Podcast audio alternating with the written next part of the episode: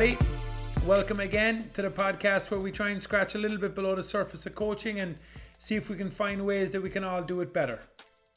Uh, this is our second last one before we, we shut it down for a few months for the intercounty season to, to take place and, and put all my energy and, and effort into that. And um, I just want to say a huge thanks to everybody, lads, who has who has engaged in the podcast in the last while. People who have listened and shared and, and, and especially donated to the fundraiser for Temple Street. Um, you know, I'm, I'm, I'm very appreciative of everybody who's taken the time and, and, and, and shown the generosity that you have towards towards uh, putting some money into that for a very, very worthy cause. Again, I'm going to try and keep pushing it for the next week or so, and uh, and you'll find that link in the podcast description below or on my Twitter page at Mike Quirk. And again, every every donation, lads, goes directly to Temple Street and, and is is most appreciated by by everybody. I mentioned last week as well that uh, I'd like to finish with a, a questions and answers session. Um, loads of coaches have contacted me throughout throughout the podcast, asking me different questions about their own context and uh, a lot of those questions have, have been repetitive, so uh, I thought instead of just answering one or two, it would be good if, if those questions continue to come in. And I've got some already um, that I'll tackle them all and, and, and hopefully might answer the same question for, for a number of different coaches in a number of different sports. So, uh, again, if you have any questions that you would like me to tackle in the final episode, please send them to the Mike Quirk podcast at gmail.com. That's the Mike Quirk podcast at gmail.com. Uh, and I'll, I'll tackle them in the, in the final episode and, and, and try and give as comprehensive an answer to whatever question you might have as possible. Okay, let's get on to this week's guest. Patrick Harding is probably not a name that's going to jump out at you, uh, but he's a Laois man, an Irish man, working in some of the top sporting environments in the world. He has been a performance coach um, for Alex Albon, who, for those of you who've been watching Netflix in the last couple of months due to COVID, will probably recognize the name as, as a Formula One driver with Team Red Bull. Uh, it's a great show for anybody who hasn't watched it, whether whether you're in coaching or, or not. There's loads to, to learn about the dynamics, I suppose, behind the team watching that program. Um, so Alex is a guy who, who would have been driving in the second seat of, of, of Team Red Bull next to Max Verstappen and um, Patrick talks about how you know his work with him, the physical and the mental side of it, and, and, and how he tries to get the most out of him as a, as a Formula One driver. Uh, the sport is very different, obviously, but some of the messages are, are very similar and consistent with, with things that we've heard before. Uh, he also works with Michael Conlan, the boxer, who's in camp at the moment, and he and he details some of the stuff that he's doing right there. He has worked in the past with Paul Dunne in, in, in golf and Olympic roars and, and so on. He was also a physio at, at Arsenal Football Club for a couple of years, so he has a very well rounded appreciation of the differences and similarities between team sports and individual sports and the messages and, and, and the key areas, I suppose, that, that require a little bit of emphasis for, for his role to get the most out of people. So, look, whether you're a parent, whether you're a coach, whether you're somebody involved in sports or, or just a passing interest in different games. This this one I think is something that there's something there for everybody to get something out of if you uh, if you really listen and, and, and take some of what he's saying to heart. Okay, uh, stick in your headphones, go for a walk, and, and hopefully you'll enjoy this one.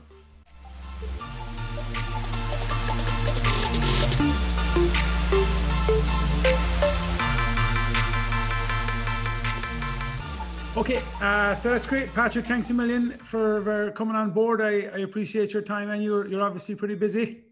Yeah, it's been a, an interesting time. I know for sure it's been different at home, but over here because of the elite sports status, it's it's pretty been pretty much being business as, as usual for me. Is today our, our, our pubs after opening? We're recording this on the Monday, so our pubs after opening up today. Yeah, yeah, yeah. Um, not, not suggesting that I'm trying to finish this sooner just so I can go for a pint, but no, coming coming home. I mean, it's it was snowing here in London this morning. Oh yeah. But but driving past a couple of pubs, they're pretty busy already. So yeah, people yeah. people are braving the elements just to get a pint in. Yeah, it's gas. I saw something there online that it was. Uh, hairdressers had had had like made some ridiculous amount of money already in in, in one day since lockdown. You know, it's That's gas. Yeah, yeah.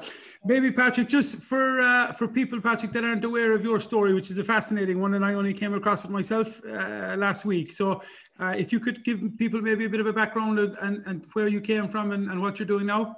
Yeah, no problem. I mean, I would say there's more people who aren't aware than who are aware, but yeah, um, yeah, Laoisman, um, born and raised in the Rock, uh, played Gaelic football, heavily involved in in GAA for my teens and into my early 20s, but qualified as a physiotherapist and worked for eight, nine, ten years as a physiotherapist in elite sports.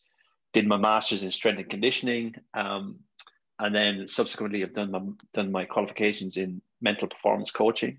Um, and, yeah, mental performance coaching, both from a sports perspective, but but also from from a from a life and developmental and business side as well. Um, moved sports, uh, started in rugby, went to Australia, worked in AFL, uh, moved to London from Australia, got involved with Team GB for London 2012, became lead physio for the British canoeing program for the 2016 Rio Olympics. So went to the Olympics with them, went to Arsenal for two years after the Olympics, and and at the end of that two year stint, started to take on some individual athletes, took on Michael Conlan and Paul Dunne, the Irish golfer. Mm. Uh, started to really enjoy working with individual athletes and the level of detail that you could get into and and looking for more performance gains as opposed to, you know, you know yourself with squad sports very often when when games are coming thick and fast, it's can we patch this player up for next Saturday? You know, when are they going to be back on on the field?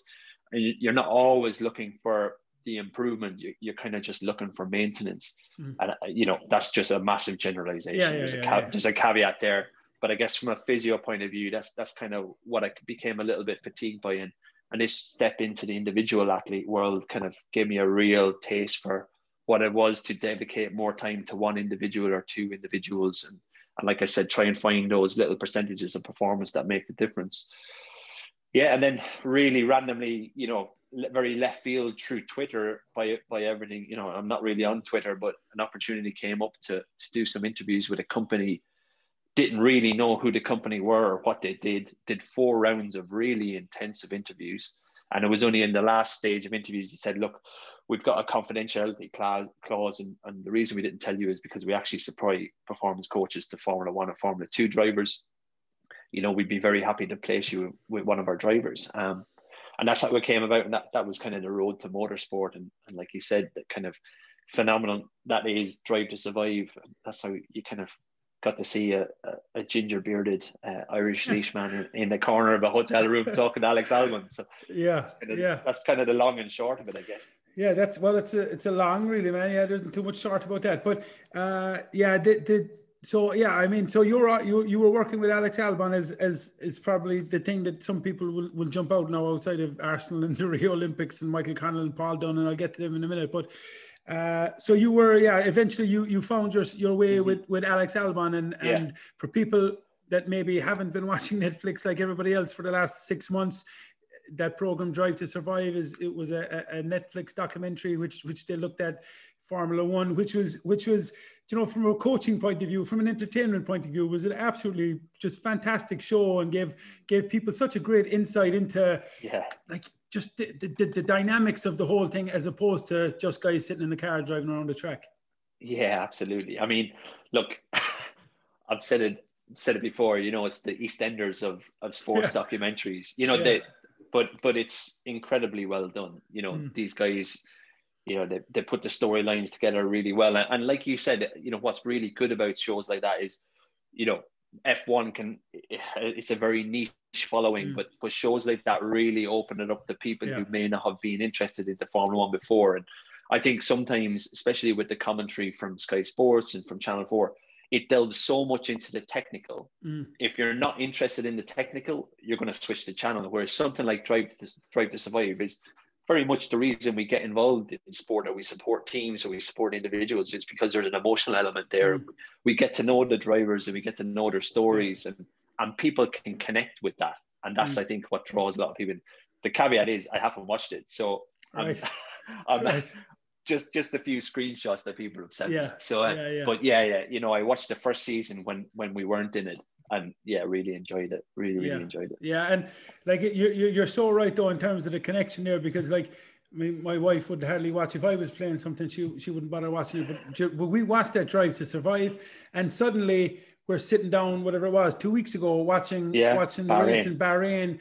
Yeah. And like you're looking at Verstappen and, and, and Lewis Hamilton coming up the last, and you're you're engrossed in the 56 or 57 laps. And like yeah. that, like I mean, my wife is asking me about where's where's this guy racing now? What team is this? And yeah. and, and other people are, you know, it's it's just amazing the way they've done that in terms of of locking people into it. But like to your end, then obviously you so you're you were working with with Alex Albon, who takes the second seed in in uh, in Red Bull in what was that 2020 now where are we at 2020 yeah uh, 20 at, at, the end of 2019 so 2019 he, okay halfway through the 29 season he got prom- well 12 yes. races into his rookie career he got promoted from Toro Rosso to Red yes. Bull, and Pierre Gasly got demoted back yeah. down to, to Toro Rosso, which is now Alpha Tauri. They had mm. a name change. Mm. Yeah, so you know, incredibly quick promotion from Alex, which was in term in the context of what was happening within Red Bull and Toro Rosso at the time was deserved. But but again, incredibly quick in, in his early mm. development, mm. you know and, and maybe without obviously I, I don't want you breaching any confidences or anything but just in terms of the work then that as a performance coach that you're doing with a with an individual uh, a driver in that kind of a sport what what what is it is it are you are you focusing on the physical side of it or the or the mental side of it or are you encompassing everything really?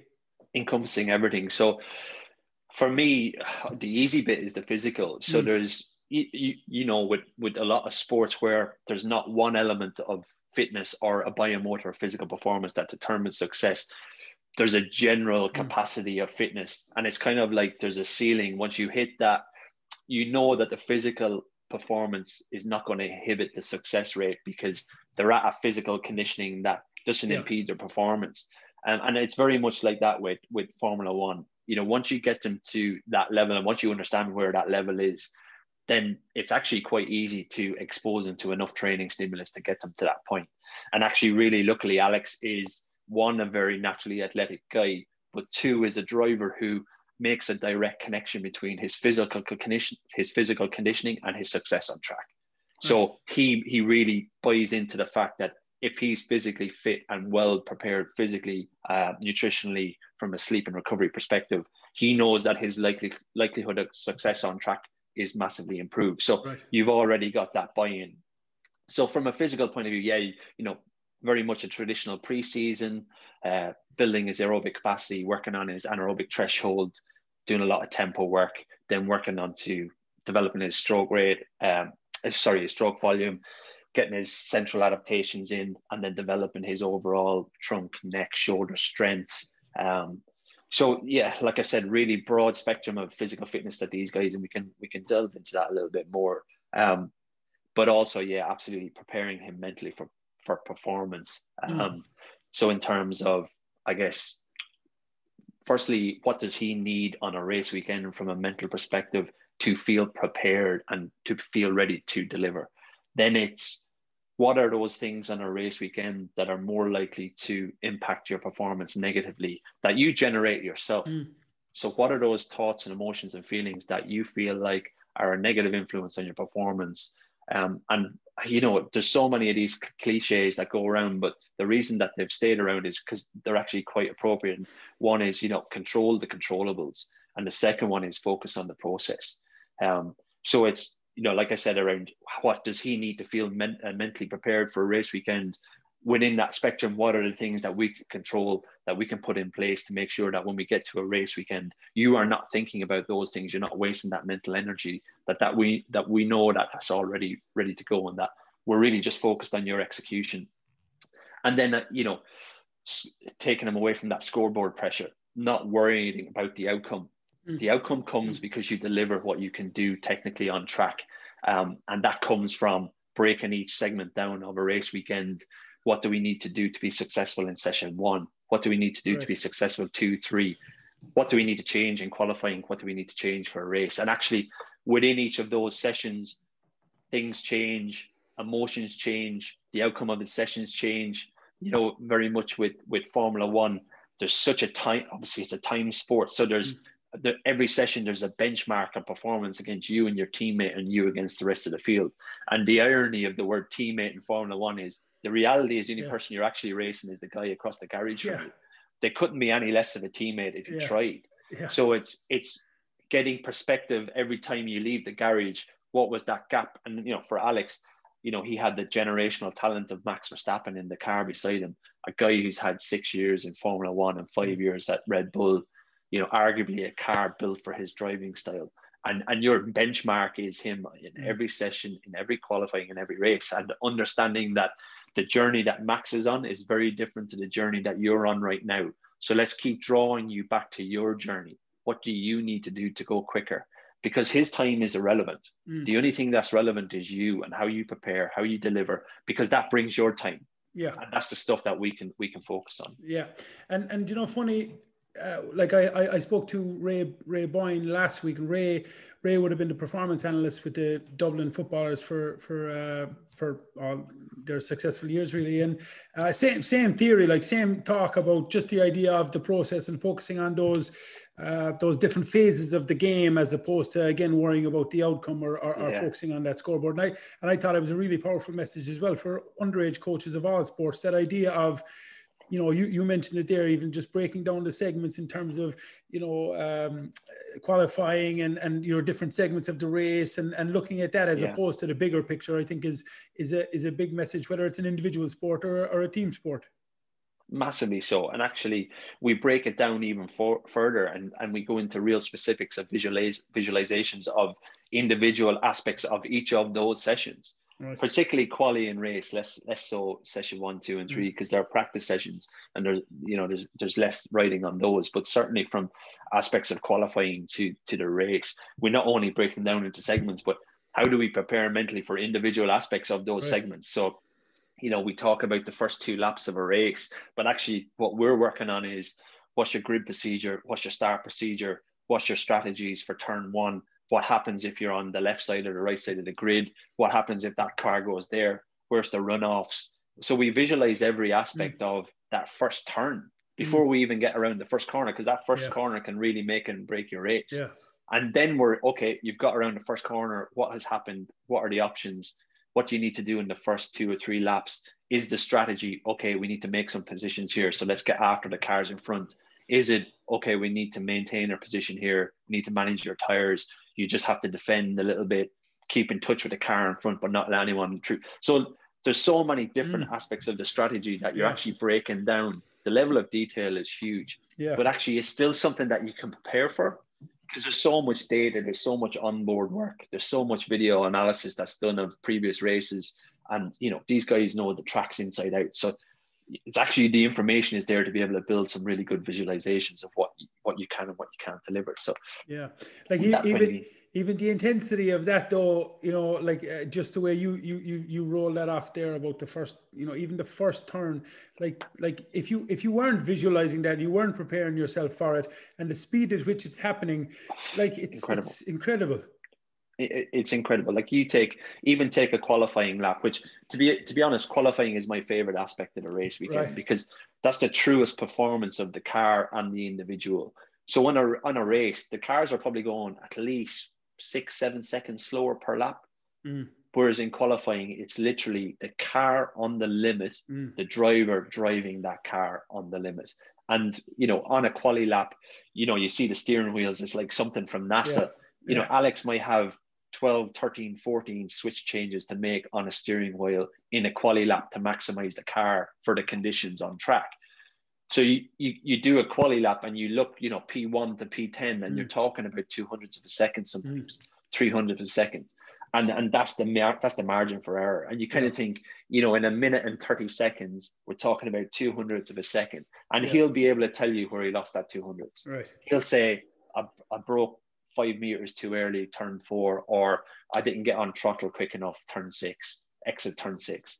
And they'll know where that two hundredths of a second is. Yeah. You know, so and and for me that that's the truest execution of performance it's you know margin for error you're talking hundreds of a second mm. and it's it's the confidence and the ability to drive the car on the limit and know that the difference between sticking it in a wall and sticking mm. in P1 is is so so so so narrow and yeah I guess yeah selfish for selfishly for me that's that's where I see Alex at his truest, where the, the pressure and the intensity at its is at its most. His racecraft is incredible. You know, him as a racer, he he's a born competitor on track. But where we actually needed to work on the most was his qualifying day. So so where I saw the most development from his was on a Saturday, and that's what gave right. me, I guess, yeah, that's why I focused on that a little bit more. Yeah, yeah, brilliant. That's Oh, that's that's a that's just a fascinating insight, you know, because it's it's it's the mental the mental intensity of it is something that we see in other. You don't you don't see it in other sports actually. You you see degrees of it in other sports, but it's the speed at which this thing is coming at you, and and and and whether somebody you can be doing something everything right, and somebody can clip the back of you, and suddenly your race is mm-hmm. over or something else. It's it's so difficult, I suppose, to analyze all of that stuff mentally with the information that you're getting. Like even that last, uh, the last couple of laps in in Bahrain, you're listening to. I think it was it like obviously there was a different stop strategy or whatever it was, and Hamilton was trying yeah. to you know manage his tires on the way home, and and the conversations and the stuff that's going on is just outrageous. Yeah, I mean, look, you cannot argue Hamilton is you know one of the greatest drivers that ever lived he'll very often come on the radio with about 10 laps to go and go, my tires are never going to last. And suddenly they do. You know, he, he lives up to the name. Um, I'm a little bit biased. I will put that caveat on there. Um, he's hamming it up, you reckon? He's, he's, he's, uh, building it up. He is. I mean, look, you know, Max is an incredible driver as well. And Bahrain was probably the closest we've seen the two of those mm. consistently across the race weekend. And, you know, yeah, I guess Max will rue, will rue that decision to go wide and, and leave track and have to give back track position. But there will be more opportunities for that Red Bull car this year, that's for sure. Yeah, you know, it's it's competitive with the Merc, mm. and I guess you know going going back to what we were talking about around kind of the performance side of it for Alex on a, on a Saturday. There's two things that we do. One is I only ever I only ever ask him about his effort and his delivery of what he can control we actually never talk about the result. And yes. and very much with all of my athletes, and it's it's something that I very often to say to people who are coaching at any level is only ever praise or ask about effort, never result, never execution. Um, effort, effort, effort, and how he delivered on what he agreed he was going to deliver on. Um, and, and, for for the people listening, why why is that? Why is it you only ask about effort and you don't ask about the the result? Can't control the result. Like you just said, you know, there's so many things that can influence the result, whereas actually the only thing that can influence the effort is you. Mm-hmm. And and you're what I again with Alex, you know, and with anybody that I work with, I'm constantly bringing it back to them. It's that self awareness. It's bringing them back to, okay, fundamentally, I'm in control of this. And you know, there's a there's a thing that we talk about the power model, which is the only there's four things that you're responsible for as an individual is what you think what you feel you know how you communicate or what you communicate and how you act. And the second that you allow somebody else to take responsibility for one of those you're giving your power away. So so when we talk about when i talk about performance with anybody that i work with it's always in the context of what they're in control of. And it's very often in the context of that power model.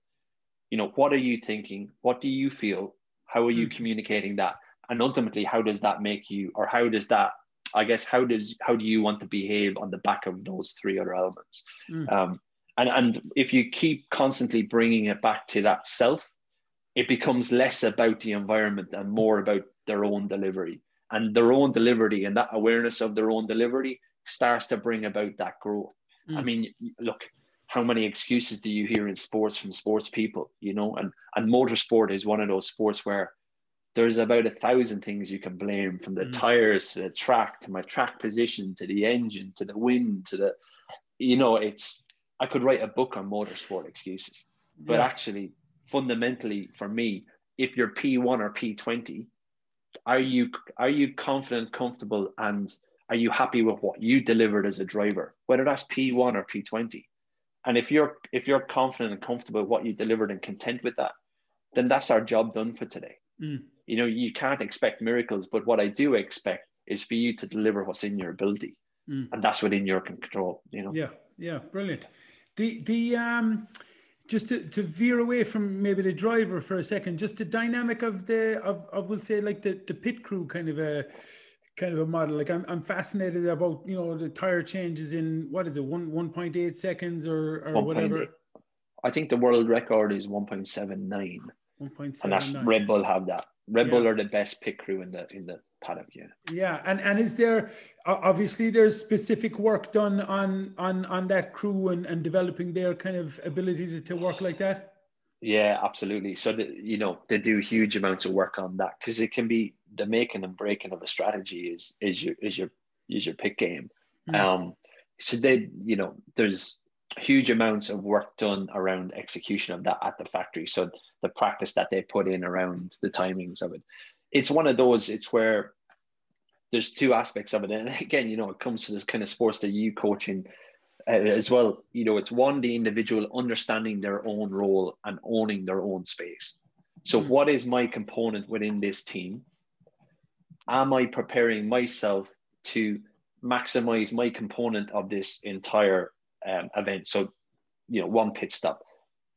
Am I mastering the technique and the technical ability that I need to deliver?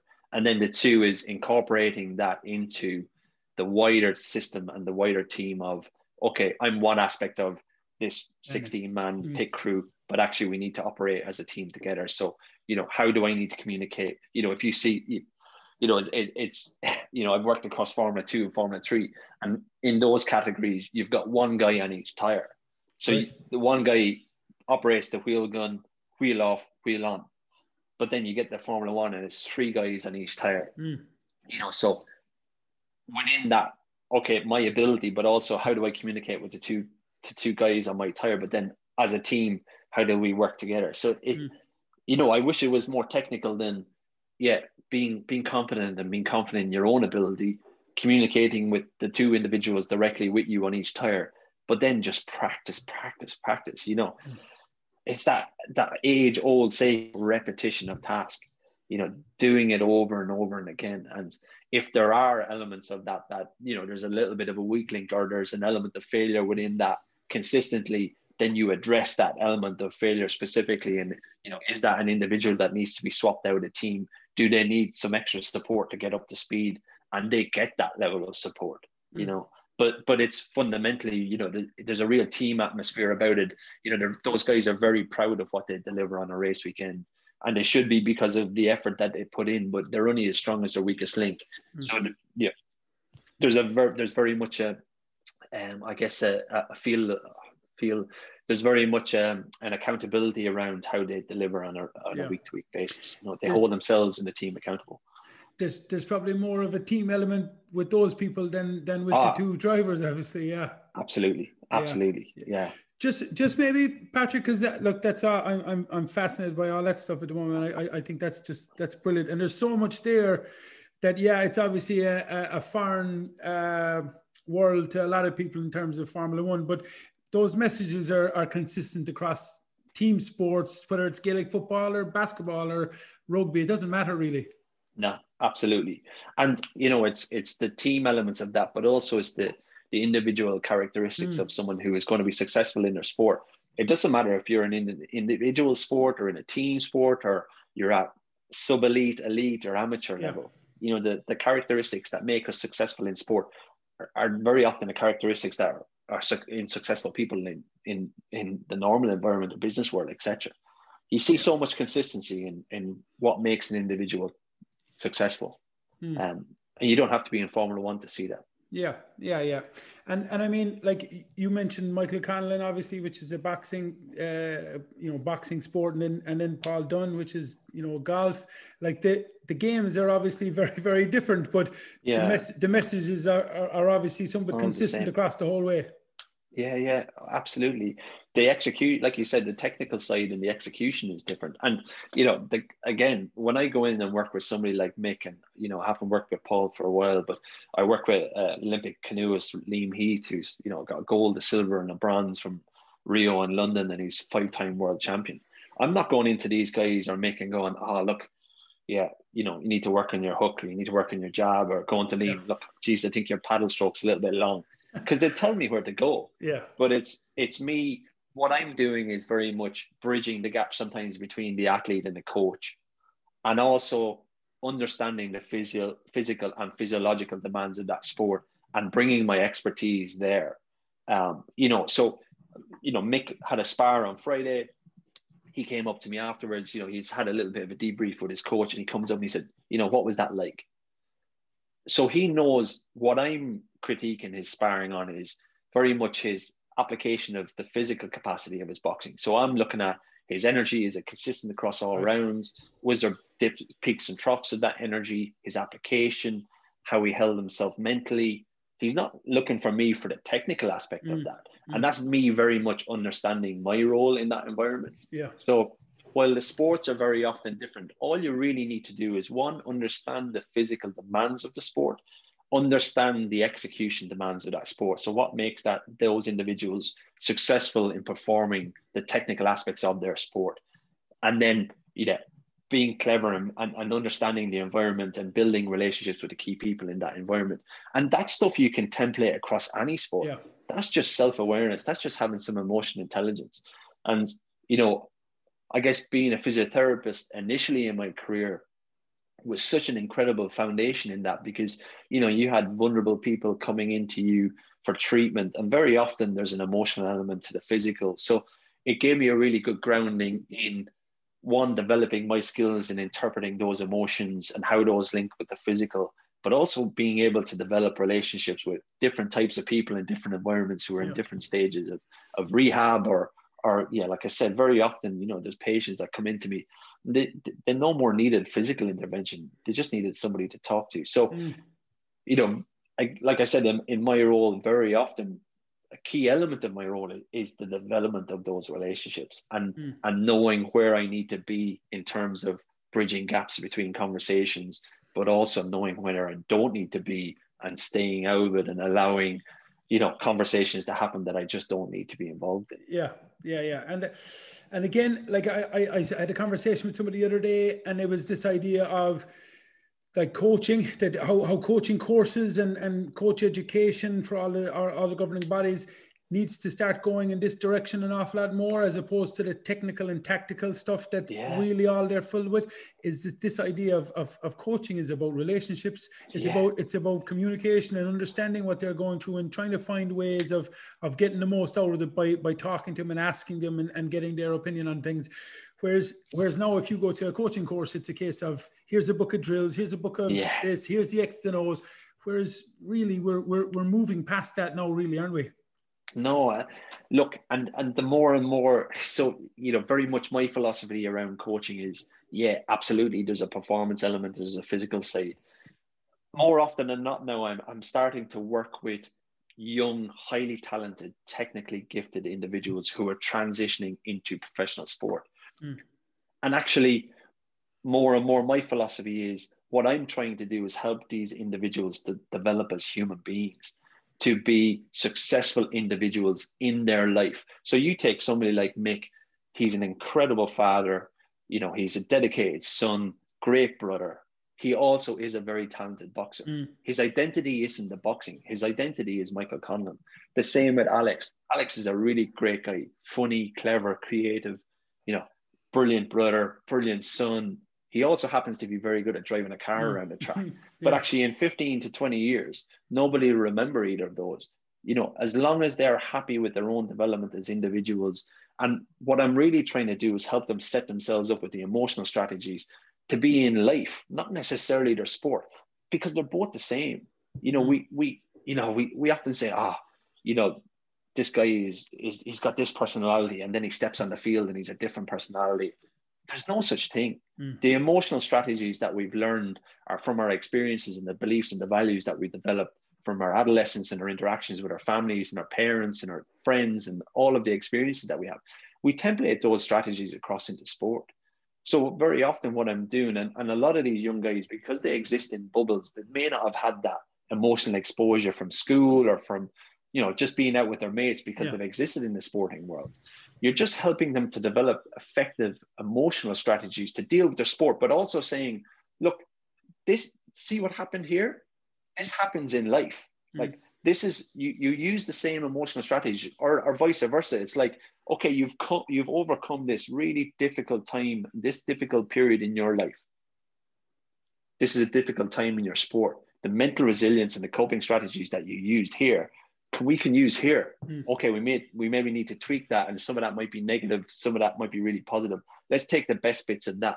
But actually, the, the two are very often one and the same. And actually, what I'm really trying to do is, like I said, trying to help support the individual to grow mm. emotionally and as an individual the support.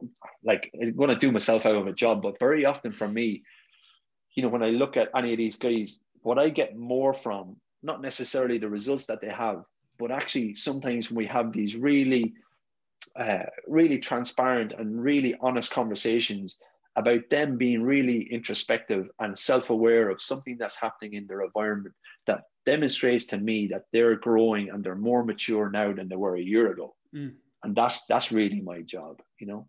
Yeah. Make, making them more autonomous and, and and more in control of their own gig yeah. I suppose yeah. Yeah and and separating themselves out from their identity as a sports yes. person their identity is them like that's mm. self that's that's self-esteem self-esteem is the value that you have as an individual that's not in any way linked to what you do mm. the doing is the self-confidence that's just some that's a good feeling that you get from being good at something and that's context and content uh, dependent your self-value and your self-esteem never changes it's unconditional mm. and sometimes it's helping them to realize that or yeah. at least getting them the helping them to have the awareness to be able to draw back to that. It's like okay i may have had a crap day on track or i may have had a crap sparring session. That's just something i've done in one one moment yeah. in time. That doesn't influence who i am or what i you know what yeah. I mean to other people or what I mean to myself. Yeah. yeah, that's that's it's interesting. Yeah, and, and I'm sure there's a lot of a lot of sports people. You know, you see people when they retire from their sport, how how, how they struggle 100%. for a long time, and because, 100%. like you said, their identity is or has been wrapped up in in the sport and being successful in their sport as as a sports person. So it's a, probably a big jump for for people, really. Hugely, and and this is probably one of the key things, and, and I've had conversations with parents before about this and and a, a really classic object relation that pops up. And, and and you know from a coaching point of view as well is you know these young athletes you know in their teens who are developing it's very easy to get drawn into a result. So mm. you, your team wins or they have a good result in an individual sport and everybody's happy and we go out for dinner and we have a little celebration and then you don't win or you don't have a very good result and the mood is a little bit different and maybe you don't go out for dinner or maybe things are and very soon that young individuals start to correlate love mm. and success mm. and love and result and that's that's what we call an object relation and that's a really dangerous thing to happen and that's why you know when it comes back to what i say about i only ever praise effort is is because that's the consistent mm it's not about the result because you know and with alex I, I am a consistent you know whether he's good on track or bad on track i give him the same level of energy okay if we have a podium things are naturally going yeah, to be yeah. but if he's had a bad day on track I, am not walking around with my head in my hands or my hands in mm. my pockets you know i bring the same level of energy to him that he gets when he's had a good day mm. because then he knows you know there's a there's a separation there between okay, I've done this on track, and then this is the emotion that I get from Patrick. He knows that that emotion, and, and we've yeah. we've had a, you know, we we made an agreement. You know, those guys when they finish a session, they go and get weighed after qualifying and after the race. Is that we finish each session with a hug. It doesn't matter whether you're first or you're twentieth. Like I'm just proud of the effort that you've put in because mm. I know that you'll have given everything that you have. So I would say for coaches and for for kind of I guess parents with kids who are coming into their teens and who are becoming more emotionally self-aware are aware of emotions that they get from other people. Um, you know, be careful about how we praise success and how we act when when success doesn't necessarily come. Um, because very often we can we can form really negative um, beliefs and values around the emotions that we get from the people closest to us based on our performances and actually yeah. you know as parents that's never what they're trying to do, but sometimes that's that's what can be picked up.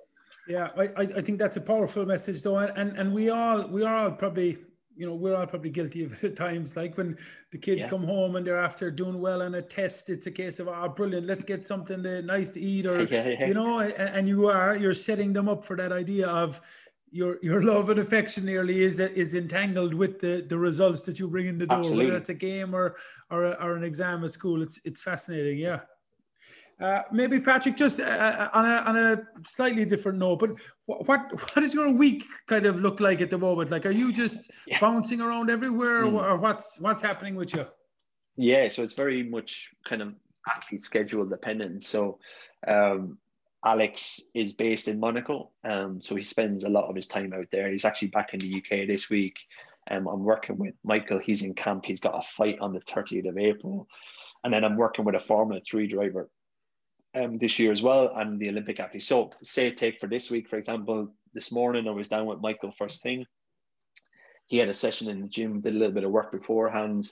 At lunchtime, I went to the Formula Three driver. We did a session in the afternoon. Tomorrow, back with the Formula Three driver. He goes to Italy on Tuesday evening. Then on Wednesday, I'm with Alex up in Milton Keynes. Thursday, I'm at the lake with the Olympic athlete, and then Friday, I'll be back with Michael in the morning and potentially uh, Alex in the afternoon. So it's very much based around the athletes' individual yeah. schedules. So I'll have their their all of their uh, physical S and C work will have been programmed for them. They have, I use TeamBuildr, so they they have access to that obviously. So when it's independent, it's independent, and I check in with each of them on a you know this is these are your sessions for today. This is what we're looking for from an effort point of view. These are the kind of heart rates, etc., etc. So there's the physical aspects of the delivery, but very much like we talked about, it's about creating in the independence too. So just because I'm not around doesn't mm. mean that you don't get the work done. Um, and actually, it's really good for them in terms of they know, okay, I'm with you today, but tomorrow this is you. You got to deliver that on your own but I want to see the heart rate trace. I want you to upload that, that information, do your palms afterwards so we can see, we can check in where you're at. Um, so yeah, like I said, it's very much individual week it's week by week. I don't think there's ever a week that's the same, which is is yeah. really nice. Brilliant. Obviously, the logistics get a little bit tricky at times, um, but yeah, that's just a good and and good good yeah. and bad part of it. And what? How about the COVID? Then has has COVID kind of impacted your ability to get her like Monaco to Milton Keynes? Is a nice a nice uh, jump there from for Alex. Yeah. yeah. how has that kind of impacted your gig, or, or or have you been able to continue on with elite sport? Kind of. Yeah, so actually, it was a lot easier to travel last year because there were sports exemptions, mm. so we could travel in and out of the country. Once you were uh, PCR tested and you did a negative test, you could could come in and out of the country um, pretty easily. It's a lot stricter this year, and uh, what they've got in the UK now is a five-day test to release. So again, you need to test coming into the country. You have you've got to have a special exemption reason for travel, but you still have to quarantine for five days, and then on the fifth day you take a test, and if that's negative, then you're you're released to work. Okay. Um, from a practicality point of view, when I'm in the UK, because it's in the elite sport environment, I can work still individually with each of these people. So there's not really been any restriction per se. You know, right at the start of lockdown last year, lockdown one, you know, when things were a little bit more up in the air, we were restricted. But again, we did a lot of work over Zoom or on the phone, mm. or you know, again, allowing them to take a little bit of ownership more over the delivery side of things. Um, but certainly from a face-to-face perspective, this year has been fine, but the travel has been a little bit more tricky. You know, we go out to, I was out out in Austria last weekend. I go to Barcelona next week. It just it's just a little bit more tricky with the paperwork and the travel side of things. But you know what? I'm really lucky that I can still do what I what I do. You know, there's a lot of people suffering out there who are, you know, you know, stuck in a, a room at home, working from home from the last 12 months, or yeah. not being able to do what they love to do. So, you know, I'm I do feel really lucky that I've been able to continue delivering what I what I need to deliver with yeah, a little bit of extra hassle, but you know, I take that hassle just to be able to continue doing what I'm doing. Yeah, and sure, like that, we're it looks like that that kind of light at the end of the tunnel is getting a little bit brighter mm. now for all of us, and we're, we're starting to get out the right side of it, I suppose. But um, maybe just um, for again, I'm, I'm conscious that like somebody actually contacted me today from uh, a, rowing context that they were a rowing coach, and there's a lot of team sport coaches that listen and stuff. Uh, in, in terms of of the team dynamic, I suppose. Uh, is there stuff maybe Patrick that you've kind of when you started out that you know what, if I had my time back, I'd like to go back and, and, and do that over a little bit because I'm after learning a little bit more now along the way. Is there stuff maybe that you'd love to messages maybe for coaches, especially in that team sport idea that, you know what, I've I've uh, I've I've learned this along the way that, that would probably help you in your own context. Yeah, you know, look, I'm always I've always been very self-reflective and, and like to think I've been very self-aware I have my own coach that I've been working with for the last three or four years to help develop me as an individual, mm. but also as a coach. And, and, obviously, the more skills you get and the more experience you get, you kind of look back and you go, Jesus, yeah. what was I doing? Yeah. And and you know, you gotta you gotta take that with the caveat that you know you were doing your best at the time. I think from a, I guess coming back to kind of each individual as an individual, I think it's difficult, but certainly for, there's times when I was in squad based sports and maybe struggling a little bit with the numbers of athletes that I was dealing with, that I would probably missed little flags for athletes who are struggling a little bit more, maybe on the emotional side. And taking the time to just have a conversation, even five minutes, and just say to them, you know, are you okay?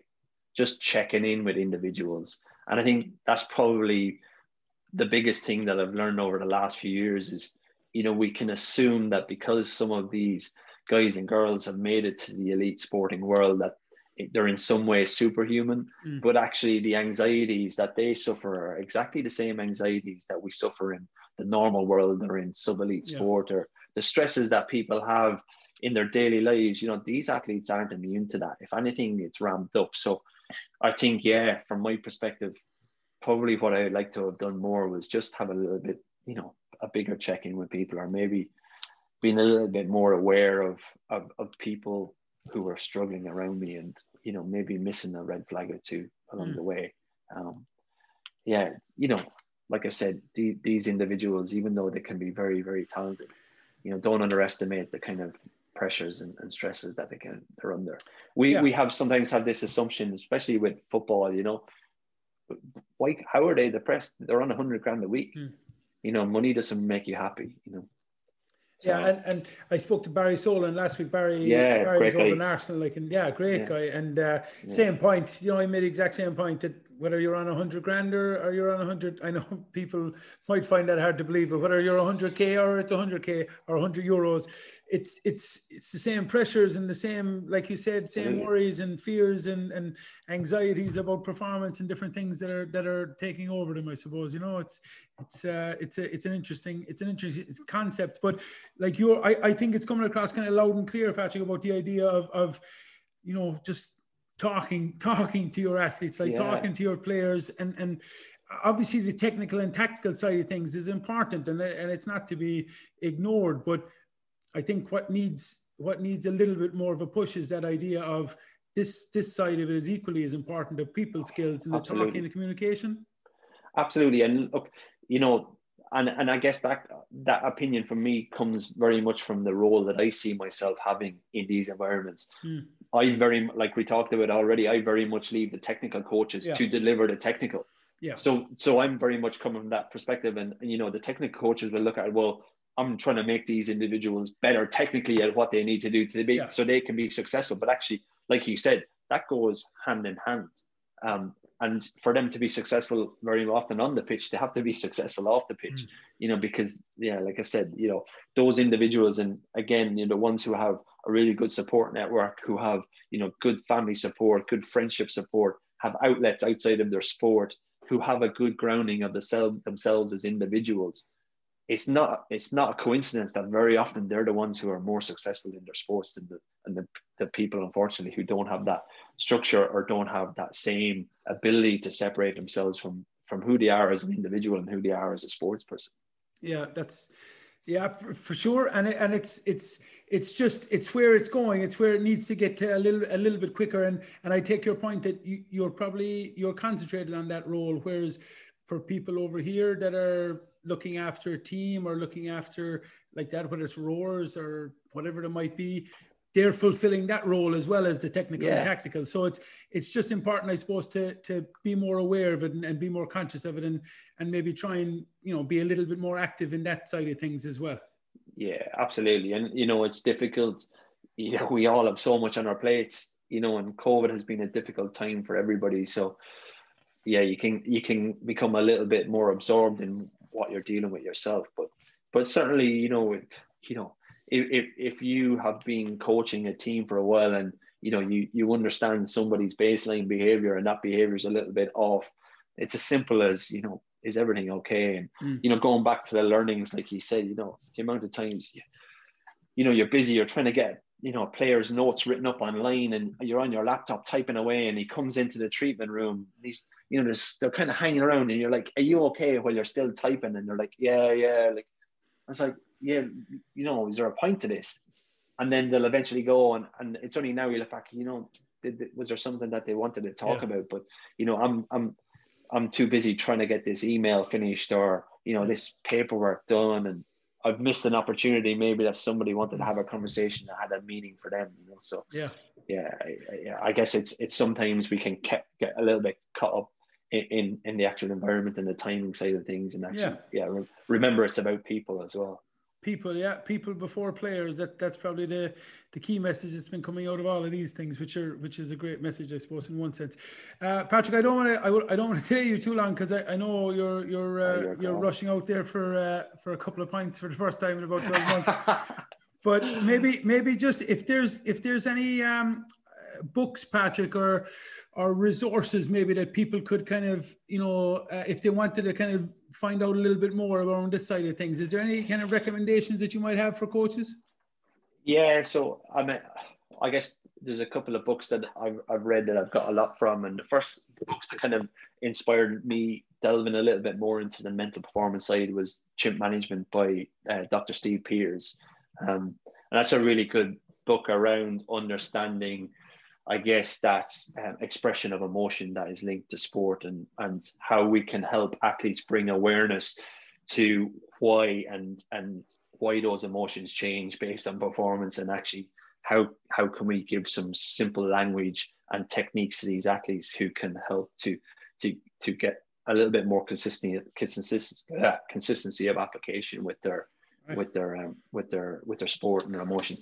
Another book I really enjoyed was one called The Gold Mine Effect by Magnus Ankersen, who he looked at um, i mean he had a really interesting background himself but he basically went and looked at pockets of um, i guess communities where there was really successful um, groups of individuals in certain specific sports so he went to kenya um, i can't never remember uh, the the irish priest's name but the running club in kenya that's had 12 Olympic gold medals, and he went Yeah. to the sprint club in Kingston Town where Bolt has come out. And again, they've had 12, 13, 14 Olympic gold medals come from these clubs. But, you know, why is it that these specific environments are able to generate consistently so many successful individuals?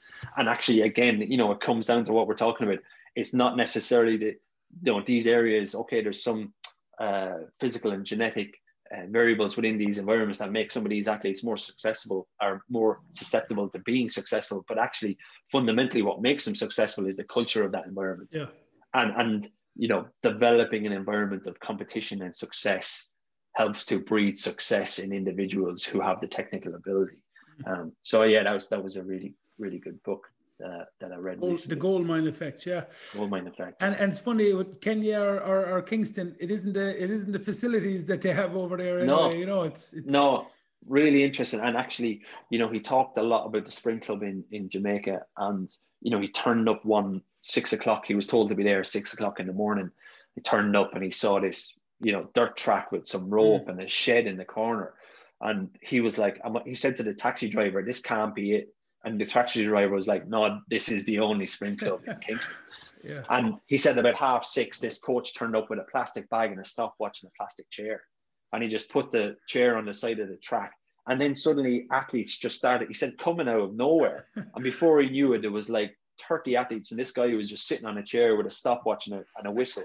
And these guys were like training. So he had a catch up with the coach afterwards and very much like that. He was like, look, you know, Usain Bolt alone would build you yeah a proper track and facilities. And he said, I don't want it. He said, the reason everybody turns up here every morning is because they want to get better at their sport, because they want a way out of here. He said, if I build facilities and they've got a canteen and they've got the best gym and swimming pool, he said, they're going to turn up for different reasons. And he said, the clarity of the purpose that each of these athletes brings every morning is that they want to get better. Mm. And, and it comes back to that, you know, intention drives attention, which drives performance. So those athletes coming there every morning have the intention, I, I want to get better because I want to get out of here. mm. the attention comes with that. I want to get better. What is the coach asking me to do today? If I do that properly, my performance ultimately will start to improve yeah. if I apply myself in the right way. So it's it's such a really simple strategy, yeah. but it, it's very much you know that book I, th- I thought was a really interesting yeah. read. I must check it out. Yeah, I haven't I haven't come across it, but I, I we we were over in um, we were over in Jamaica years ago with uh, with a Kerry team, and we went and visited Bolton. Good we, sprinters down in Kerry. Oh well, no, we I had a hop ball. They threw up a ball between myself and Bolt. I beat him for a hop ball. I think that was that was about the only thing I was ever going to do. But uh, but yeah, we, we had a look at the we we saw that place the, the the track, and it was it was like a it's like a field, like it was just a kind yeah. of a dirt track field that you'd be saying, "There's no way this guy came out of here," but yeah, he did, yeah, and and and many others, I suppose. So it's I suppose that idea you mentioned the culture and the mm. people as opposed to the facilities or, or the finance, you know. But um, and, and look, you know, guy, you know, guys in your position, that's okay. You know, we bring the technique and we bring the form, but what you're really trying to create is a culture, mm. and and that's the hardest thing to create because that that relies on everybody's buy-in so everybody, like we kind of talked about with the pit crew, you know, everybody understanding their role and owning their own space. So, you know, very much in professional environments when I was in physiotherapy, you know, if this is my role, so you know, pre pre session setup. So if I say I'm going to have a pre session setup ready at nine o'clock, and athletes come in for five to nine and it's not ready, or I'm not there and I come in at ten past nine, I, I give the impression to those athletes that there's a le- there's leeway here in performance.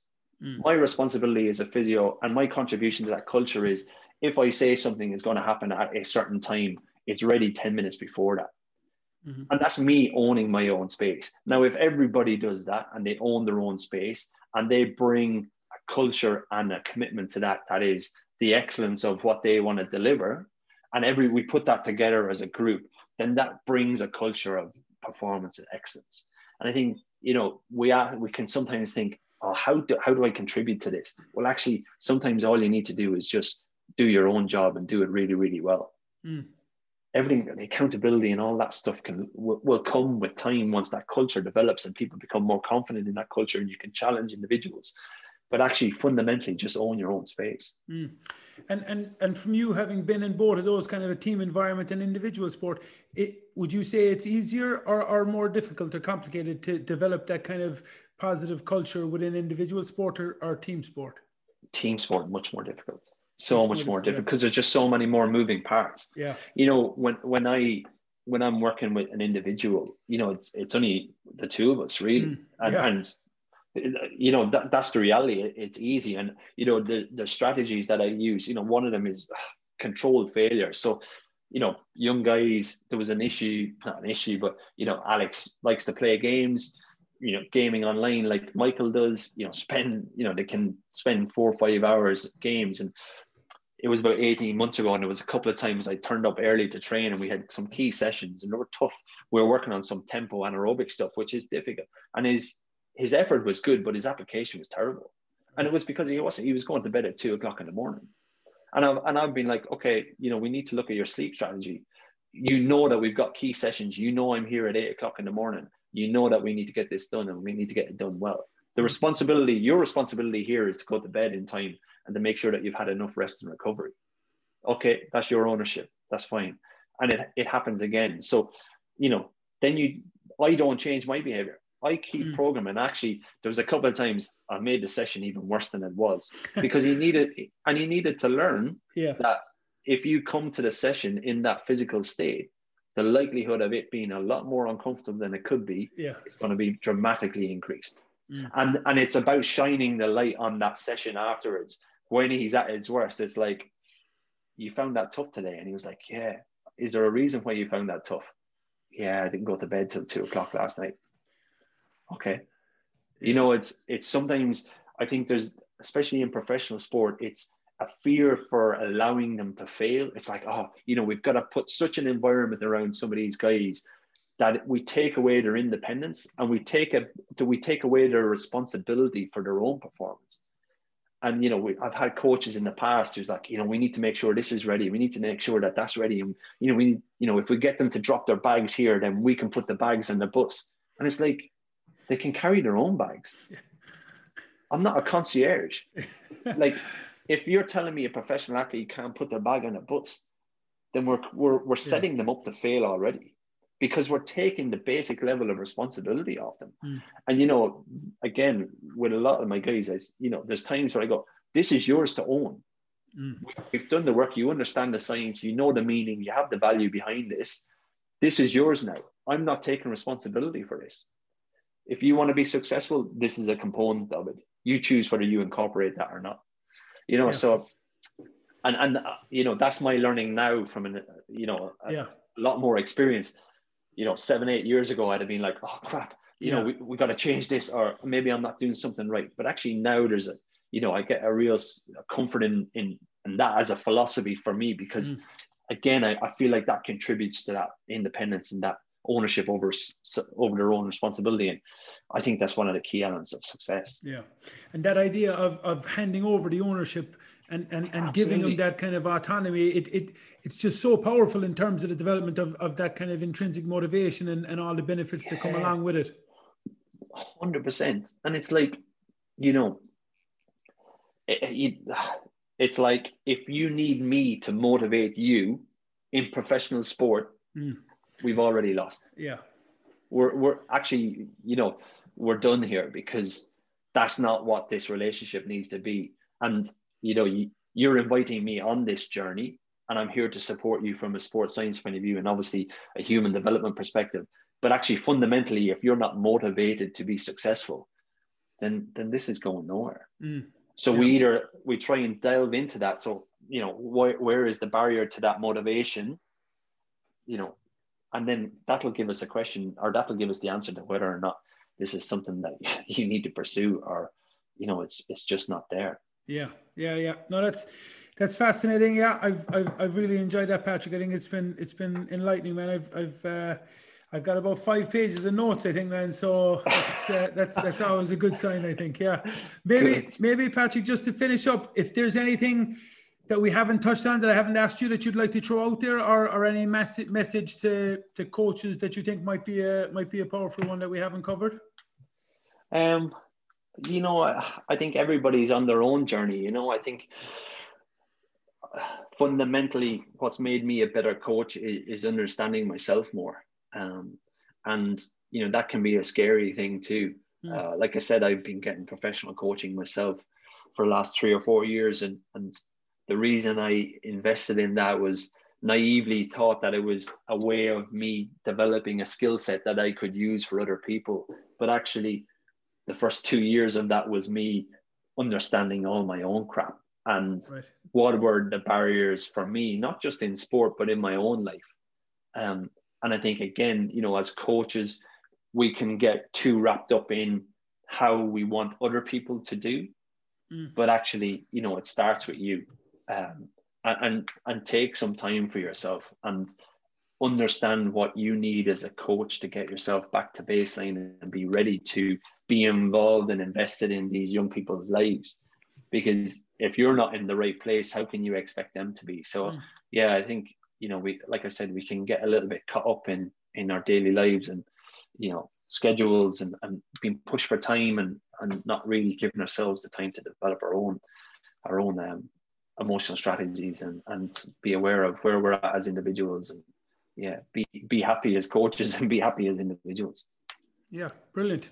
Be be happy. We're all seemingly getting back on on the fields and on the tracks yeah. and in the gyms very shortly, which is which is going to be brilliant. So, uh, yeah. Patrick, look, I I just want to obviously you're you're an exceptionally busy character, man. So I'm I'm I'm delighted to have got you and and thank you so much for for your time. Obviously, um, maybe for the for the people that are that are listening, Patrick, I started this thing originally as a as a means to try and give you know coaches a bit of um, a bit of thoughtful debate really and, and, and ways to maybe think about their own coaching and to improve and then also as a, as a fundraiser for Temple Street. So this will be the second last one.